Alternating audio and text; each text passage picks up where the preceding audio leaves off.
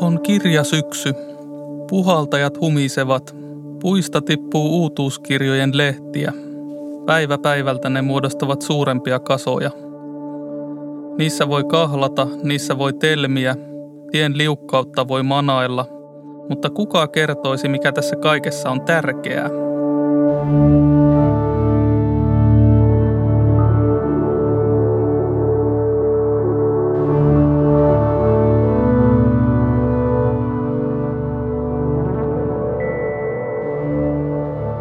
Tervetuloa kuuntelemaan Palkintopuhetta ohjelmaa, Nuoren voiman uutta podcastia, joka nimensä mukaisesti keskittyy kirjallisuuspalkintoihin.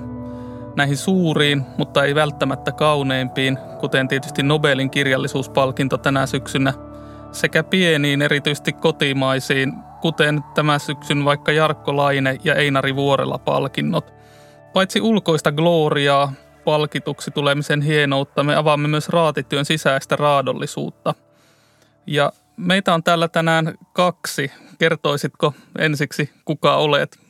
Mä olen Sanna Nykvist, kirjallisuuden tutkija ja tietokirjailija. Mä olen kirjoittanut kirjan Räjähdemiehen perintö, joka käsittelee Nobelin kirjallisuuspalkintoa, tätä palkinto taivaan pohjan tähteä. Ja lisäksi mä tuomaroin kirjallisuutta Jar Helleman käännöskirjapalkinnon raadissa – ja mun nimi on Vesa Rantama. Mä oon Nuorivoimalehden päätoimittaja ja kirjallisuuskriitikko. Kirjoitan esimerkiksi Helsingin Sanomiin ja vaikutan tällä hetkellä J.A. Hollon raadissa. Eli tämä on tämmöinen käännöskirjapalkinto tietokirjoille. Debytoi runoilijana raadissa ja Aleksis Kiven palkinnon raadissa ainakin tänä vuonna. Eli tämä raateilu on eräänlainen harrastus ja elämäntapa mulle – mutta oletko Sanna koskaan itse saanut kirjallisuuspalkintoa? Mä olen saanut kirjallisuuspalkinnon, tai itse asiassa ehkä muutamankin, mutta, mutta ensimmäinen on tietysti aina, aina se, joka jää hyvin mieleen. Sain toisen palkinnon Hevoshullu-lehden kirjoituskilpailussa joskus kultaisella 80-luvulla. En muista vuotta tarkasti, mutta olin kirjoittanut hevosaiheisen novellin. En muista tätä kirjallista tuotostakaan niin kovin hyvin, mutta muistan erityisen hyvin sen palkinnon, koska tästä mainiosta kirjallisuuskilpailusta sai palkinnoksi maailman rumimman Finlaysonin tyynyliinan, sellaisen jonkunlaista niin postmodernia estetiikkaa edustavan karmean musta turkoosin värisen, jota mä kyllä uskollisesti käytin, koska tavallaan siihen esineeseen sitoutui sitä symboliikkaa, että se jollain tavalla oli tunnustus – kirjoittajan kyvyistäni, mutta tämän palkinnon onnellinen voittaja sai sitten kokonaisen pussilakana setin. mutta olikohan sekin yhtä rumaa? Mä oletan, että se oli tätä samaa, samaa sarjaa kyllä. Tästä voi salutessaan vetää jotain suurempaakin symboliikkaa siitä, että millaista on tulla palkituksi kirjallisuuspalkinnolla. Mutta tuota, kyllähän niistä aika usein saa ihan rahaakin palkinnoksi sitten – Joo, no tässä tietysti tärkeää oli myös se, että tämä novellini julkaistiin siinä lehdessä, että se jopa saattaa olla ensimmäinen niin kuin tämmöisen jotenkin suurempaan levitykseen tullut kirjallinen tuotokseni. Joo, se on epäilemättä hieno tunne ja vielä tuossa iässä, kyllä. Mä itse mietin, että olenko mä edes osallistunut tietoisesti mihinkään kirjallisuuspalkintoihin, mutta sitten mä muistin, että mä oon joskus käynyt viime hetkellä kiikuttamassa novelle ja tota, J.H. Erkon palkintoon suoraan sinne Mikkelin jonnekin opistolle, jonne ne oli tarkoitus lähettää, koska silloinen kumppanini asui Mikkelissä ja jätin sen kuoren sinne, enkä sen jälkeen koskaan ole kuullut niistä novelleista tai lukenut niitä uudestaan. Tämmöinen vähän surullisempi anekdootti. No se tietysti on osa kirjallisuuspalkintoja, että siinä vain harvat voittavat tässä lajissa. Ja toisaalta sitten jälkikäteen, jos on kiinnostunut palkinnoista, niin voisi olla just kiinnostavaa selvittää sitä, että mitä kaikkea sinne jäi, jäi niin kuin voittajien varjoon. Koska tota, jos vaikka esimerkiksi kotivaisia kirjallisuuspalkintoja lähtisi perkaamaan, niin sieltä löytyy varmaan Vesa Rantaman lisäksi myös muita ansioituneita kirjoittajia, joiden, joiden ansioituneempiakin. nuoruuden työt on jääneet sinne aivan unholaan. Mm. Mä muistan, että se tuntui vähän semmoiselta niin kuin mustalta aukolta, josta ei enää ollut sillä tekstillä niin kuin paluuta, kun se sinne meni. Vaikka mulla saattaisi olla joku tiedosto jossain, niin kun se ei ollut valmis teos, niin se tavallaan tuntui, että se unohtui siinä sitten. Mutta tuota, meidän on tarkoitus puhua tässä kirjallisuuspalkinnoista laajemminkin, joten on ehkä hyvä aloittaa tällaisella keskustelulla palkitsemisen merkityksestä, koska ne palkintoja tuntuu olevan mitä erityyppisimmillä instituutioilla Suomessakin hyvin monenlaisia. Että kirjallisuutta palkitaan varsin laajasti ja sitä julkaistaan laajasti. Niin miksi kirjallisuutta halutaan palkita? Että mikä sen palkitsemisen ja ehdokasasettelun ja muun tämän ruljanssin ja seremonian funktiokirjallisuudelle on? No sitä voisi lähteä purkamaan esimerkiksi siitä, että itse asiassa on vähän hassua, että kirjallisuus on näin kilpailtu laji, koska kirjalliset teokset on niin kuin lähtökohtaisesti keskenään hyvin erilaisia ja on vaikea löytää sellaisia arvostelukriteerejä, jotka olisi jotenkin tasapuoliset kaikille teoksille, mutta se on yleinen tendenssi ei pelkästään Suomessa, vaan maailmalla, että kirjallisuuspalkintojen määrä lisääntyy koko ajan. Ja se on niin kuin todettu tehokkaaksi tavaksi niin kuin seuloa ja luokitella kirjallisuutta. Samalla se on tietysti osa semmoista huomiotaloutta, jossa etsitään niin kuin, esimerkiksi joku saattaa perustaa kirjallisuuspalkinnon ei niinkään sen takia, että haluaa nostaa esiin hienoa kirjallisuutta, vaan sen takia, että haluaa jotenkin korostaa jotain omaa brändiään tai omaa toimintaansa. Mm. Aika niin kuin kirjallisuuspalkinnon taustallahan saattaa olla joku yritys tai, tai, tai joku semmoinen yhteisö, joka haluaa sillä – palkinton julkisuudella myöskin promota omaa toimintaansa ja omia arvojaan. Mutta miksi sitten vaikka, jos mä otan esimerkiksi tällaisen äh, harvinaisen jo lopettaneen palkinnon, niin tota Olvilla oli joskus semmoinen Olvi-kirjallisuuspalkinto. Ja mä mietin sitä, että, että mitä, mitä se tuo niin kuin tavallaan vaikka Olvin, siis virvoitusjuomayhtiön brändille lisää, että sillä on kirja, kirjallisuuspalkinto. Et, että eikö, eikö se voisi olla ihan yhtä hyvin niin kuin tavallaan mikä tahansa muukin palkinto. Ja, ja, ja monet palkinnonlajit voisi sopia paremminkin tota, tämän brändin yhteyteen kuin kirjallisuus. Onko siinä jotain erityistä gloriaa, joka säteilee jostain trickle-down-teorian mukaisesti Nobeleista jotenkin alaspäin kaikkialle?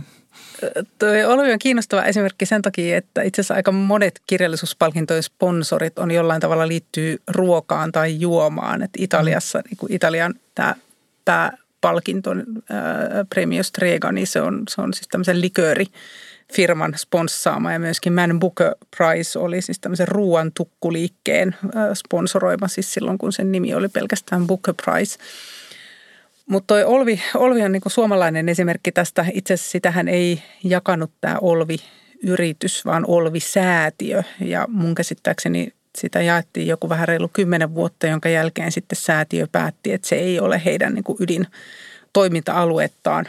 Ja mm. tässäkin niinku tavallaan kiteytyy yksi semmoinen kirjallisuuspalkintojen piirre, että ne ei suinkaan kaikki ole mitenkään kovin pitkäikäisiä, että on palkintoja, jotka jää vaan muutamaan palkittuun – se on itse asiassa aika työlästä ylläpitää vuodesta toiseen mm. sitä ehdokasasettelurumbaa. Ähm, mutta kyllä sillä varmaan tämmöisellä kulttuurin tukemisella noin ylipäänsä niin kuin haetaan niin kuin jonkunlaista äh, legitimiteettiä sillä, että, että lähdetään tämmöiseen periaatteessa pitkään projektiin tukemaan kirjallisuutta, joka nyt tässä Olvi, Olvi-säätiön palkinnon tapauksessa ei nyt sitten ollut kuin se noin kymmenisen vuotta tai jotain siinä main. Hmm. Ja e, ehkä voisi ajatella, että tämä kirjallisuus on ylipäätään sellainen kenttä, josta on helppo löytää niin kuin palkittavaa tai muuten niin kuin vähälle huomiolle jääviä asioita ja ilmiöitä ja e, teoksia.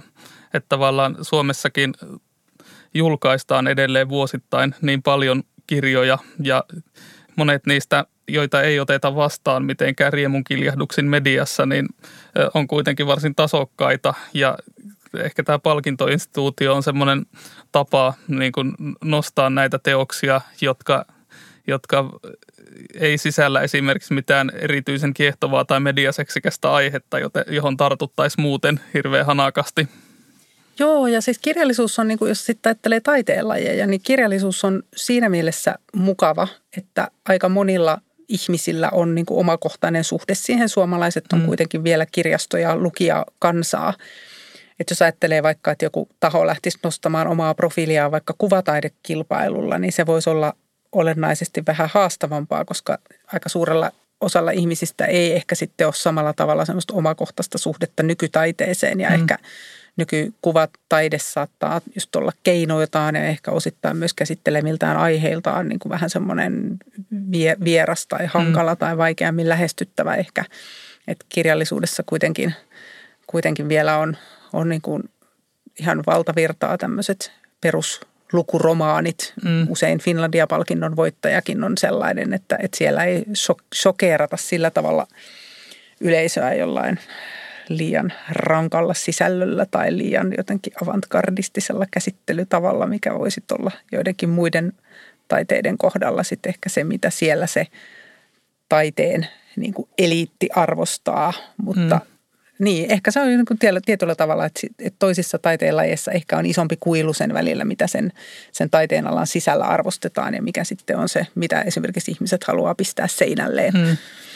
Joo, se on totta, että nykykirjallisuudella ei varmaan ole niin kuin kansan syvissä riveissä missään päin niin kuin itsessään sellaista jotenkin pahaa kaikua tai, tai niin kuin vaikka nykytaiteella voi olla ainakin stereotyyppisesti ajatellen. Mutta toisaalta mä oon kokenut, että vaikka nykytaidetta on niin kuin helpompi kokeilla tai voi hankkia museokortin ja käydä vähän niin kuin palloilemassa kiasmassa ja muissa museoissa taas kirjallisuus vaatii sellaista niin kuin ajallista sitoutumista, vaikka sen ottaisi vastaan niin kuin äänikirjana tai muuten. Ja sen takia ehkä tämä palkintokin on instituution hyvä olla olemassa, että joku raati jossain tavalla lukee niitä kirjoja osin ihmisten puolesta, että ne tietää tavallaan mitä kannattaa kokeilla tai mihin kannattaa lähteä mukaan. Joo, siis palkintojen yksi tehtävä on, on olla tämmöistä kirjavinkkausta ja, ja mm. semmoista laadun varmistusta myös semmoisille ihmisille, jotka ei sit aktiivisesti pysty seuraamaan kirjallisuutta laajemmin. Ja, ja tietysti se laadun varmistus on erityisen tärkeää silloin, kun kirjoja ostetaan lahjaksi, niin kuin mm. paljon ostetaan. Mm. Ja sen takia nämä suuret palkinnot jaetaan yleensä syksyllä, puolivälissä syksyä, jotta sitten joulumarkkinoille on, on niin kuin selvästi tiedossa, että kuka on voittanut – voittanut suuren palkinnon, niin sitten ihmiset uskaltaa ostaa niitä kirjoja joululahjoiksi. Myös palkintopuhetta podcast alkaa tässä syksyllä. Onko tämä sattumaa vai? No kyllä tämä on tämmöinen, tämmöinen tota, kirjapalkintojen niin kuin kiihkeä, kiihkeä vuoden aika just tämä syksy. Ää, ja ja tota, paljon on, on spekulaatioita ja monet palkinnothan sitten vielä jotenkin venyttää tätä, tätä julkistusaikaa siten, että tulee ensin lyhyt, pitkä lista ja sitten mm. lyhyt lista ja, ja sitten, sitten valitaan voittaja, niin, niin kyllä siinä yritetään, yritetään niin houkutella sitä yleisön huomiota niin kuin sen palkinnon ääreen moneen kertaan. Mm. Että ei riitä se vaan, että ilmoitetaan julkisuuteen, että palkinnon on saanut se ja se. Tämä, mä en tiedä, mikä sun kokemus on, mutta mä oon itse huomannut, että mä niin kuin tykkään näistä, mitä pidempiä ne listat tavallaan on, ainakin näin niin kuin ammattilaisena, niin sitä enemmän mä jotenkin saan irti jonkun raadin työstä tietyllä tavalla. Suomessahan on ollut tämä pitkä lista, lyhyt lista ilmiö niin kuin toistaiseksi aika vähällä käytöllä, mutta Runeberg-palkinto ainakin lanseerasi sen tuossa viime vuoden lopulla – ja tavallaan mä oon kokenut niin kuin ammattilaisenakin, että koska ehtii lukea kuitenkin rajallisen määrän niin kuin uutuuskirjoista, niin on, on tosi kiva, jos on joku taho, joka nostaa jonkun tietyn tyyppisen kattauksen esille, johon voi pyrkiä tutustumaan. Joo, se on totta ja sitten sit se myöskin vähän nyt tietysti riippuu, että onko se sama raati, joka päättää siitä lyhyemmästä listasta sitten, äh, niin kuin nyt Runebergin tapauksessa esimerkiksi on, niin mm. sitten jotenkin siinä näkee myös vähän, tai voi ainakin niin kuin päätellä vähän, että mitä siellä raadin keskusteluissa on ehkä käy, käyty läpi, että näkyy se, että mihin, mihin sen raadin painotukset on suuntautumassa, niin se on kanssa tietysti semmoista kiinnostavaa informaatiota, mitä ei saada silloin, jos mm. tulee vaan se, se ää, lyhyt lista ulos. Esimerkiksi Runeberg-palkinnon 18 kirjan pitkä lista tuossa viime vuonna, niin mun mielestä osoitti, että se raati oli kiinnostunut erityisesti tämmöisistä niin kuin jollain lailla kokeilevista proosateoksista, joita olikin yllättävän paljon sitten julkaistu niin kuin yhden vuoden aikana. Joo, se ongelma, mikä on palkinnoissa, jossa on vain lyhyt lista, eli yleensä tyypillisesti joku neljästä kuuteen teosta, niin silloin äh, tavallaan samantyyppiset teokset pelaa toisensa pois sieltä listalta. Että mm. mikään ei estäisi ottamasta niin kuin viittä kokeellista romaania jonkun yhden palkinnon, palkinnon ehdokkaaksi, mutta kyllä siellä useimmiten siinä raatityöskentelyssä näkyy, että on vähän semmoisia leirityksiä, että kun otetaan yksi historiallinen romaani ja mm. yksi vähän kokeilevampi ja yksi vähän ton tyyppisempi, niin, niin tota, tämmöisessä laajassa listassa niin voidaan ottaa tämmöisiä samankaltaisempia teoksia sitten, tai samasta niin kuin jollain lailla genrestä tai taustasta tulevia teoksia sitten useampia. Joo, siitä, siitä näkyy aika hyvin, että se raati ei ollut semmoista niin kuin perusproosaa eli pertsaa ensisijaisesti ainakaan hakemassa. Mutta Runebergissä on tietysti sekin kiinnostavaa, että siinä on tavallaan kaikki kirjallisuuden lajit mukana ja siinä tulee se vertailun hankaluus epäilemättä. En ole koskaan ollut siinä raadissa, mutta, mutta aika akuutiksi. Joo, Runeberg on siinä mielessä epätyypillinen palkinto just, että se on niin laaja, koska tässä palkintojen runsastumisessa yksi piirre on se, että palkinnot alkaa olla yhä erikoi, niin kuin eri, erikoistuneempia. Ja se on tietysti myös semmoinen mahdoton urakka sitten raadille. Voisi kuvitella, että siinä tulee niin kuin jotain jopa 300 teosta siinä niin kuin vuoden aikana postiluukusta sisään. Tätä varmaan avataan tätä raatityötä vielä – myöhemmissä jaksoissa enemmän, mutta, mutta se on kiinnostavaa, että siitä yleensä eh, ei kerrota juuri mitään. Okei, esimerkiksi Finlandia-palkinnossa yleensä se palkinnon diktaattori, joka, joka on joku julkisuuden henkilö, niin pääsee kertomaan jotain niistä sitä lukukokemuksestaan tai lukuurakastaan, joka kuitenkin tämän diktaattorin kohdalla on varsin vaatimaton. Nyt hän on lukenut kuusi romaania, mutta se raati on taas ahkeroinut niin kuin eh, satakunta varmaan.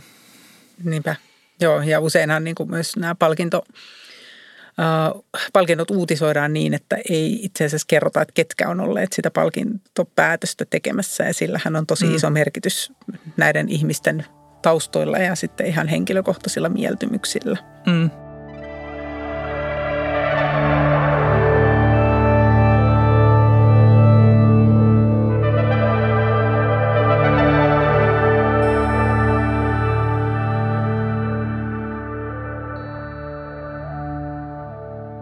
Tosiaan tässä on tämä niin kuin, tavallaan, jos ajatellaan, että Nobelin kirjallisuuspalkinto, joka jaetaan nyt lokakuun alussa, josta puhutaan tässä pian, niin, niin on tämmöinen tavallaan maailmankirjallisuuden areena. Ja näitä on toki muitakin maailmankirjallisuuspalkintoja. Esimerkiksi tämä Noistad-palkinto taitaa olla semmoinen tavallaan toisiksi tunnetuin, joka on monesti myös ennakoinut Nobelia niin sitten on esimerkiksi tämä kansallinen taso, jota varmaan Finlandia ja nimensäkin puolesta, vaikka sisältäkin vain romaanit, niin edustaa Suomessa parhaiten. Niin sitten on, on, on kuitenkin tämä paikallinen taso myös. Että nyt yksi kiinnostavimmista mm, paikallista palkinnoista on mun mielestä Keurulla jaettava, kolmen vuoden välein jaettava Einari Vuorella runopalkinto, joka oli nyt tässä tänä kesänä. Sen sai Christian Blumberg teoksestaan kaikessa hiljaisuudessa. Ja musta se on, se on tavallaan hieno tämmöinen paikallinen voimaan ponnistus. No mitä muita palkintoja sä oot Vesa nyt tässä seurannut tai mitä sä odotat tältä syksyltä, palkintosyksyltä? Öö, kyllä mä tietysti odotan näitä tavallaan suurien palkintojen, eli vaikka Booker-palkinnon ja Nobel-palkinnon öö, valintoja, niin kuin varmaan kaikki muutkin. Mutta sitten mulla on yksi tämmöinen, joka nyt jaetaan tämän viikon lauantaina tuolla Turussa ja joka on myös tämmöinen kolmen vuoden välein jaettava palkinto, joka näkyy siinä, että hyvin vähän iäkkäämmätkin teokset voi olla ehdolla. Esimerkiksi tämän palkinnon ehdokkaan, joka on siis Jarkko Laine-palkinto, tämän edesmenneen runoilijan ja kulttuurivaikuttajana Parnasson päätoimittajan mukaan nimetty palkinto, jossa on siis tuo Miki Liukkosen O tai nolla vuodelta 2017 silloin Finlandia ehdokas, niin vielä ehdolla vuonna 2020. Ja tässäkin on ehkä tämmöinen niin kuin, tavallaan kiinnostava painotus tässä. Muut ehdokkaat on Mari Ahokoivun Oksi, Juhani Karilan Pienen hauen pyydystys, Susinukka Kosolan varisto, Matias Riikosen Iltavahtimestarin kierrokset ja Jaana Seppäsen Outokuoriaiset. Eli tässä on tämmöistä niin kuin esseetä, lyhyt proosaa, runoutta ja vähän tämmöistä kokeellisempaa romaania. Eli on, on poimittu tuommoinen valikoima tavallaan jollain lailla laadukkaita kirjoja, jotka ei edusta ehkä niin kuin mitään aivan tyypillisintä suomalaista kirjallisuutta.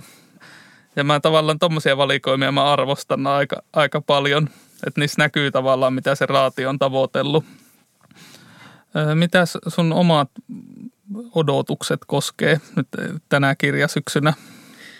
No mä seuraan enemmän ehkä noita, noita tota kansainvälisiä palkintoja ja, ja tota, nyt kiinnostuneena seurasin tätä Booker-palkintoasettelua, joka on edennyt jo lyhyt listavaiheeseen, koska siellä pitkällä listalla oli myös Hilary Mantelin Cromwell-trilogian kolmasosa mm. Kuningashuone ja hän on siis saanut Booker-palkinnon näistä kahdesta aikaisemmasta tämän, tämän trilogian osista. Että tässä olisi ollut tämmöisen historiallisen triplan ainekset, mutta ne nyt menivät, koska hän ei ollutkaan mukana tässä – tässä tota, ää, lyhyt mm. listalla, vaikka mielestäni, mielestäni se päätösosa tässä trilogiassa on myös aivan, aivan erinomainen.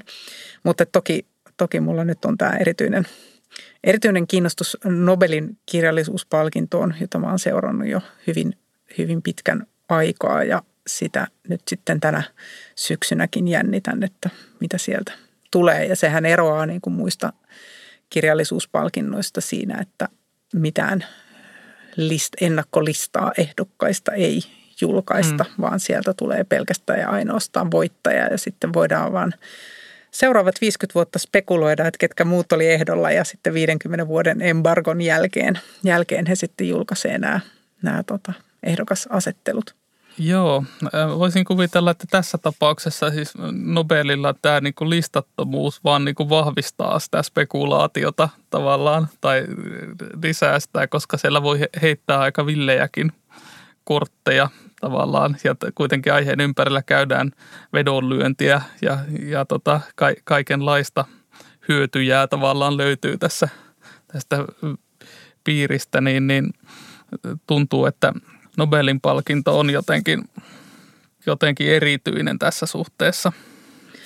On, on se kyllä. Toisaalta se kiinnostavalla tavalla niin kuin – korostaa vain sitä voittajaa, kun aina muissa palkinnoissa voidaan sitä aina miettiä, että oliko tämä nyt näistä teoksista se oikea, joka voitti. Ja sitten mm. ihmisillä on niissä, niistä niin kuin lyhyt listan kirjoista omia suosikkejaan ja, ja, ja sitten niin kuin siinä syntyy automaattisesti tämmöinen vertailuasetelma ja Nobelissa sitä ei tavallaan ole, mm. että, että se on niin kuin siinä mielessä nostaa keilaan pelkästään sen ää, voittavan ää, kirjailijan. Mm.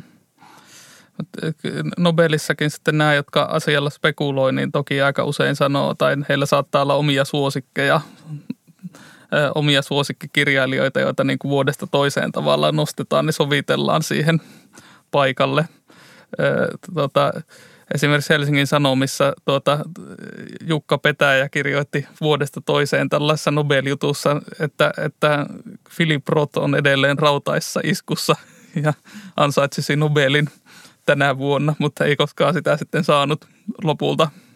Tästä on muuten tosi, tosi mainio fiktiivinen kuvaus äh, Lisa Hallidayn äh, Asymmetry-romaanissa, äh, joka, joka siis perustuu osin tämmöiseen hyvin Philip Roth-maiseen maiseen kirjailijahahmoon, jota, jota tota aina syksyisin sitten tervehditään, että, että voi harmi, ei nyt tänäkään, ei tänä vuonna osunut, mutta mm. ensi vuonna. Eli, eli tota, siinä, siinä tulee esiin tämmöinen, tämmöinen tota, ää, ikuisen kandidaatin dilemma. Mm. Ja tästä ihan totisesti on niin kuin kirjailijoita, jotka tästä kärsivät. Ymmärtääkseni Haruki Murakami ei pysty olemaan Japanissa lokakuussa, koska siellä on niin valtava piiritys hänen kotitalonsa ympärillä, kun fanit toivovat ja odottavat, että, että tuota Ruotsin akatemia julistaisi hänet Nobelin voittajaksi. Joo, Tuota, mutta tähän Nobelin ympärillä on ollut niin kuin todella paljon kuohuntaa viime aikoina ja tähän voitaisiin mennä niin kuin vaikka miten detaljitasolle, mutta pystyy sitten se asiantuntijana ja aiheesta tietokirjankin kirjoittaneena jotenkin tiivistämään tämän kohuun Ruotsin akatemian, joka siis palkintoa jakaa, niin ympärillä. Joo, tehtävä on hieman haastava, mutta yritän parhaani. Äh, siinähän äh, oli siis kyse, kyse siitä, että, että äh, Ruotsin akatemian sisäpiiriin äh, kuulunut Jean-Claude Arnaud, joka oli siis naimisissa tai on edelleenkin naimisissa nyt jo entisen Ruotsin akatemian jäsenen kirjailija, runoilija Katarina Frostensonin kanssa, niin hän paljastui tämmöiseksi ää, ahdistelijaksi ja raiskaajaksi, joka oli siis vuosikymmeniä jatkanut tätä törkeää toimintaansa. Ja sitä nyt oli, se oli siis jossain määrin ainakin tiedossa, että hän tämmöinen ihminen on – mutta siihen ei kuitenkaan, kuitenkaan puututtu. Ja se paljastui tämän niin Me Too-skandaalin tai Me Too-kampanjoinnin ää, ää, myötä. Mutta sitten siihen liittyy vielä tämmöisinä lisäjuonteina tämmöiset erilaiset väärinkäytös epäilykset, jotka liittyivät Arnoon ja Frostensonin pitämään tämmöiseen kulttuuriklubifoorumiin, jossa oli esimerkiksi, siellä oli just tapahtunut näitä raiskauksia ja ahdisteluja ja siellä oli maksettu pimeitä palkkoja ja, ja sieltä oli varastettu taideteoksia ja kaiken näköistä tämmöistä hämäräperäistä. Ja sitten vielä niin kuin kaikkein lähimmästä tätä Nobelin palkintoa tämä skandaali ulottui sitä kautta, että Arno itse on väittänyt olleensa vaikuttamassa muutamien nobelistien valintaan, että ne ovat mm. olleet niin sanotusti hänen ehdokkaitaan ja, ja ihan varmasti hän on niin kuin, äh, siis vuotanut näiden nobelistien nimiä ennakkoon niin kuin jopa aika semmoille sattumanvaraisille henkilöille käynyt paukuttelemassa henkseleitä ja kertomassa, että minäpä tiedän, kuka saa Nobelin tänä vuonna, vaikka sen pitäisi olla se kaikkein tarkimmin varjeltu ää, salaisuus. Ja tämä, kun tämä vyyhti alkoi paljastua, niin se laukasi semmoisen, semmoisen raan valtakamppailun Ruotsin akatemiassa, joka jakautui tavallaan kahtia niihin, jotka ajattelivat, että tästä vaan mennään eteenpäin ja, ja jatkamme vanhalla linjalla. Ja, ja niin kuin tärkeintä on suojella Ruotsin, Ruotsin akatemiaa ja niihin, niihin, jotka sitten olivat sitä mieltä, että, että tämä asia täytyy tutkia pohjaa myöten ja toimintatapoja on muutettava – ja tämä, tämä niin kuin konservatiivinen linja sitten voitti Ruotsin akatemiasta, niin kuin erosi ihan joukolla tota, jäseniä erosi tai sitten myöhemmin myös erotettiin tavallaan tai savustettiin, savustettiin ulos. Ja siinä niin kuin näkyi, että kun sieltä jäseniä lähti, näitähän on siis 18 tässä akatemiassa, eli hyvin pienestä, pienestä porukasta, pienestä sisäpiiristä on kyse ja sieltä lähti seitsemän naista ja yksi mies, niin se kertoo myös vähän siitä, että, että tota, tämmöinen patriarkaalinen porukka siellä, siellä tota pitää kiinni, mm. kiinni vallan tyngästään ja, ja tämän skandaalin seurauksena Nobel-säätiö, joka itse asiassa vartioi sitä Nobelin rahakirstua ja, ja hallinnoi tätä viiden palkinnon kokonaisuutta, niin, niin he eivät antaneet Ruotsin akatemialle lupaa tämän skandaalin pyörteissä myöntää vuoden 2018 palkintoa mm. silloin ajallaan. Ja sen takia nyt viime syksynä 2019 jaettiin sitten kaksi, kaksi Nobelin palkintoa. Ja ehtona sille, että Ruotsin Akatemia sai tavallaan takaisin tämän palkinnon myöntämisoikeuden, jonka Alfred Nobel oli siis testamentissaan sille määrännyt, niin, niin oli se, että he otti mukaan tähän palkintotyöhön tämmöisen ulkopuolisen komitean – jossa on niin kuin viisi, viisi henkeä ja sitten akatemian sisällä on tämmöinen oma Nobel erikoisporukkansa, jossa myöskin on viisi henkeä ja sitten tämä, tämä, tämä niin kuin kymmenen hengen poppo on sitten se, joka käy läpi niitä ehdokkaita ja, ja, ja luo semmoisen lyhyt, lyhyt listan ja ehdottaa sitten siitä sitä voittajaa ja sitten koko akatemia siitä, siitä sitten äänestää. Että se on periaatteessa lyhykäisyydessään se prosessi. Joo, hienosti tiivistetty. Ja tästä tota, Arno-kohusta voi lukea lisää esimerkiksi Matilda Gustafssonin 19 jäsen nimistä teoksesta, joka ilmestyi suomeksi viime vuonna. Se saa semmoisia niin trillerimäisiä piirteitä. Välillä se tarina on aika tarkasti kirjoitettu. Ja ilmeisesti Ruotsissa on ilmestynyt lisääkin kirjoja tavallaan tämän aiheen ympäriltä sittemmin.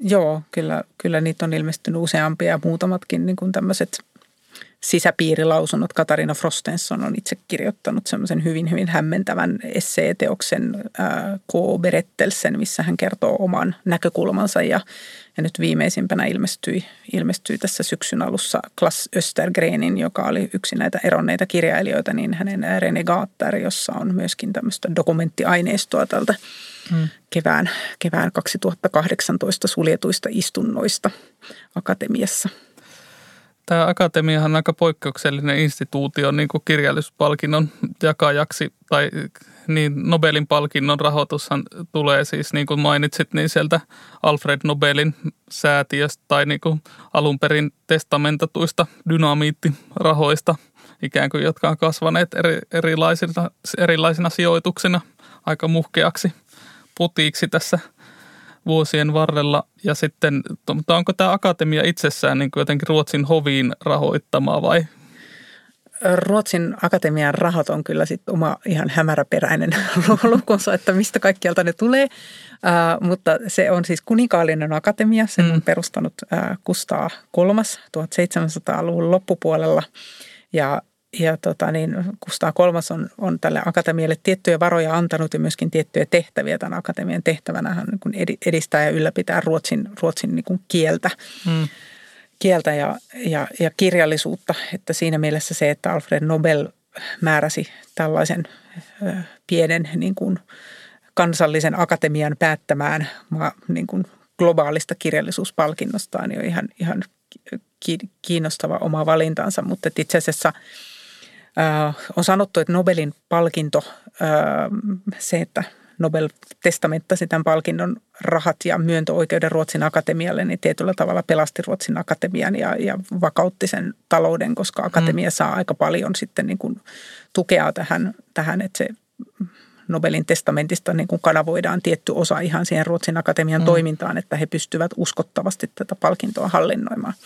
Hmm. Mutta se on houkutellut sit myöhemmin muita lahjoituksia, eli muut ihmiset on innostuneet sit myös lahjoittamaan rahoja Ruotsin Akatemialle, joka siis jakaakin tänä päivänä koko liudan erilaisia palkintoja hmm. myös suomalaisille kirjailijoille. Että se on ihan hyvä muistaa, että he eivät jää pelkästään, pelkästään tota, ää, Nobel-palkintoa ja sitten tämmöisiä kansallisia palkintoja, vaan heillä on Suomi-palkinto erikseen ihan Finlands Prisset, tai Finland Prisset ja sitten pohjoismainen palkinto, jonka on saanut niin kuin vaikkapa Sofi Oksanen, että hmm. se ei välttämättä mene ruotsiksi kirjoittavalle suomalaiselle kirjailijalle. Hmm.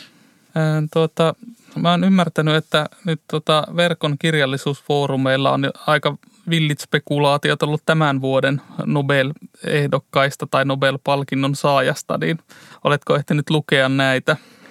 No olen, olen tota jonkin verran lukenut ja tosiaan näyttää siltä, että se on käynnistynyt se keskustelu tavallista paljon aikaisemmin ja tavallista mm. vilkkaammin. Että jotenkin voisi ehkä arkijärjellä ajatella, että tämmöinen hirveä skandaali veisi niin kuin uskottavuutta Nobelin mm. palkinnolta ja, ja saisi ihmiset sitten ehkä välinpitämättömämmiksi siitä, että eipä sillä nyt ole niin suurta merkitystä, että mikä pieni konservatiivinen ruotsalainen ukkoköri, mitä he siellä valitsevat. Mutta ää, käytännössä palkintojen suhteen on oikeastaan semmoinen dynamiikka, että mitä enemmän skandaalin käryä, sitä kiinnostavampi palkinto mm. on.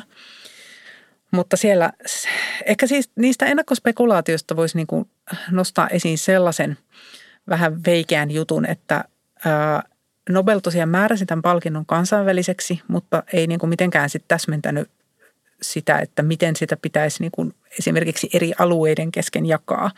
Ja näissä spekulaatioissa aina niin kuin vaikuttaa siellä taustalla sellainen laskelmointi, että nyt on mennyt viime vuonna kahdelle eurooppalaiselle, tai itse asiassa sitäkin mm-hmm. edellisenä, kun Kazuo Isiguro sai vuoden 2017 palkinnon, että kolme palkintoa on mennyt eurooppalaisille, nyt on muun maailman vuoro. Uh, tai, tai sitten saatetaan laskea, että näin ja näin monta palkintoa viime vuosina mennyt englanniksi kirjoittaville, joten nyt ei varmaan niin kuin englann, englanniksi kirjoittava kanadalainen runoilija voisi saada sitä tänä vuonna. Mutta, tota, mutta mitään tämmöistä lupaustahan ei sisälly siihen Nobelin testamenttiin, ei sisälly Ruotsin akatemian niin kuin toimintaan millään, millään lailla. Ja sitten jos katsoo, että kenelle se palkinto on aikaisemmin mennyt, niin ei siitä Nobelin palkinnon historiastakaan voi mitenkään tämmöistä alueellista tasavertaisuutta sieltä lukea. Mutta se on kuitenkin selvästi se yleisön niin kuin toive ja odotus. Mm. Ja niinpä tänäkin vuonna kirjallisuustuntijat niin kuin kuumeisesti miettivät, että ketä sellaisia kirjailijoita vaikka on Afrikasta tai mm. Aasiasta, mm. jotka voisivat tämän palkinnon saada. Koska näille mantereille se ei, palkinto ei ole nyt ihan, no ja Kiinaan meni Mo, tota, Mojanille 2012 muistaakseni, mutta et kuitenkin mm. ei, ei ole kovin usein mennyt, sit jos katsoo sitä Nobelin palkinnon pitkää historiaa minkälaisia nimiä siellä on sitten noussut esiin esimerkiksi afrikkalaisista kirjailijoista? Ähm, no ehkä afrikkalaisista kirjailijoista niin kuin yksi korkeimmassa kurssissa on egyptiläinen Naval El Sadavi, jota hän on siis jo aika varttunut kirjailija vuonna 1931 syntynyt, mm. että, että hän olisi ihan niin kuin näitä vanhimpia sitten – ja on niin mietitty, että tekisikö hän Lessingit, eli Doris Lessing, pitkän linjan kirjailija, joka sitten palkittiin aivan, aivan viime metreillä hänen viimeisenä mm. elin, elinvuosinaan. Mutta siinä olisi tavallaan semmoinen, semmoinen kirjailija, tosin sit aina jos puhutaan tämmöisistä vanhemmista kirjailijoista, niin sitten mietitään sitä, että kun he ei ole ollut ihan viime vuosina aktiivisia mm. ja kuitenkin siinä tuntuu olevan tietynlainen korrelaatio, että se kirjailija olisi muutama vuosi ennen Nobelia kuitenkin vielä julkaissut jonkun merkittävän teoksen. Niin. Että vaikka Nobelhan ei ole palkinto yhdestä teoksesta, se on joskus perusteltu yhden teoksen kautta, mutta kyllä se enemmän mielletään tämmöiseksi elämäntyöpalkinnoksi. Hmm. Ja, ja tota, sitten ehkä toinen tämmöinen afrikkalaisiin kirjailijoihin liittyvä semmoinen pohdinta on, liittyy siihen, että kirjoittavatko he niin kuin jollain kansallisella, paikallisella kielellä vai, vai jollain niin kuin, tota, valloittajan kielellä. Että aika monet mm. tämmöiset isot afrikkalaisen kirjallisuuden nimet kirjoittaa ranskaksi ja englanniksi. Mm. Ja, ja tota, silloin he tietyllä tavalla myöskin liittyvät tähän eurooppalaiseen kulttuuriperintöön, mm. mutta että Tahar Ben Jaloun Marokosta esimerkiksi on sellainen, joka, joka tota, esiintyy näissä spekulaatioissa ja – ja sitten Mosambikista Mia Kouto, joka kirjoittaa portugaliksi. Mm. Sitten on ollut ainakin aiempina vuosina toi kenialainen Gugi Wathiongo, tota, joka kirjoittaa tota, oman heimonsa kielellä. En muista sen nimeä nyt, mutta se on... Hikuju. Niin, Hikuju, joo. joo. se on Kenian, Kenian suurin heimo tavallaan ja hän on vaihtanut jossain vaiheessa englannista sille kielelle – hän, hän on ollut kyllä semmoinen kestoehdokas pitkään, että ei, ei olisi varmaankaan mikään, mikään yllätys, jos se, jos se sitten hänelle, hänelle menisi. Mm. Mutta tota, tuntuu, että viime vuonna siinä, kun jaettiin kaksi palkintoa samaan aikaan, niin tietyllä tavalla molemmat nämä, siis itävaltalainen Peter Handke ja Olga, puolalainen Olga Tokarczuk oli tämmöisiä niin kuin jo aiemmin palkittuja tai tavallaan maailmankirjallisuudessa noteerattuja ikään kuin pitkän linjan nimiä ja turvallisia valintoja, mutta sitten jos, jos ajattelee tätä niin kuin liberaali-konservatiivi akselia, niin tuntuu, että, että tämä Handken valinta oli, oli aika kyseenalainen, koska hän on puolustanut esimerkiksi Lobodan Milosevicia ja puhunut hänen hautajaisissaan ja tähän tota, Jugoslavian kansanmurhaa ja siihen liittyvän autoritarismin perinteeseen hänen suhteensa on ollut vähintäänkin ambivalentti tai jotenkin tosi kyseenalainen ja sitä myös protestoitiin tätä Handken valintaa. Ja taas tota, Olga Tokarczuk on tullut tunnetuksi niin kuin hyvin voimakkaasta kritiikistä esimerkiksi Puolan nyky, nykyisin Puolaa hallitseva laki- ja oikeuspuoluetta vastaan ja tavallaan enemmän tämmöisenä niin kuin liberaalien arvojen puolustajana ja ympäristöasioiden esilläpitäjänä ja niin poispäin. Niin siinä oli ehkä helppo nähdä jotenkin, että, että siinä oli tämä vanha konservatiivinen puoli ja sitten taas tavallaan joku, joku uudempi puoli, jossa ehkä, ehkä nämä ensimmäistä kertaa mukana olleet ulkopuoliset asiantuntijat esimerkiksi Nobelin raadissa, niin saattoi olla jossain roolissa. Eikö siellä ollut nuorempia ihmisiä päättämässä? Poikkeuksellisesti joo, oli, oli tota niin, kaksi, kaksi alle kolmekymppistä tai noin kolmekymppistä kirjallisuuskriitikkoa kuului tähän tähän tota, ulkopuoliseen komiteaan, mutta mut joo, mä yhdyn tuohon tulkintaan, että siinä, näissä valinnoissa tavallaan näkyy se, se tasapainottelu tietyllä tavalla semmoisen niin jotenkin tämmöisen liberaalimman ja raikkaamman valinnan ja sitten tämmöisen tietyllä tavalla tämmöisen niin kuin konservatiivisemman, perinteisemmän valinnan, valinnan välillä. Ja, ja tota, Handkehän on ollut kirjailija, joka on ollut tämmöisissä spekulaatioissa mukana jo todella pitkään, mm. kun taas Tokarczuk oli vasta niin kuin ehkä viime vuosina noussut. Hän, hän, mm. Hänen tämä kansainvälinen uransahan on, on ollut nyt, nyt ehkä semmoiset viimeiset kymmenen vuotta aika, aika isossa nousukiidossa. Mm.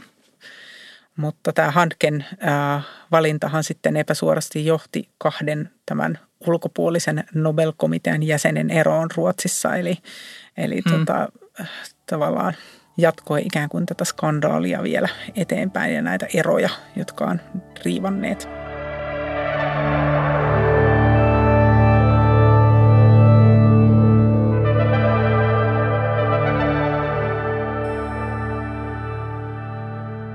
Tämä meidän podcast hän lainaa nimensä itävaltalaisen kirjailijan Thomas Benhardin teoksesta Palkintopuheetta.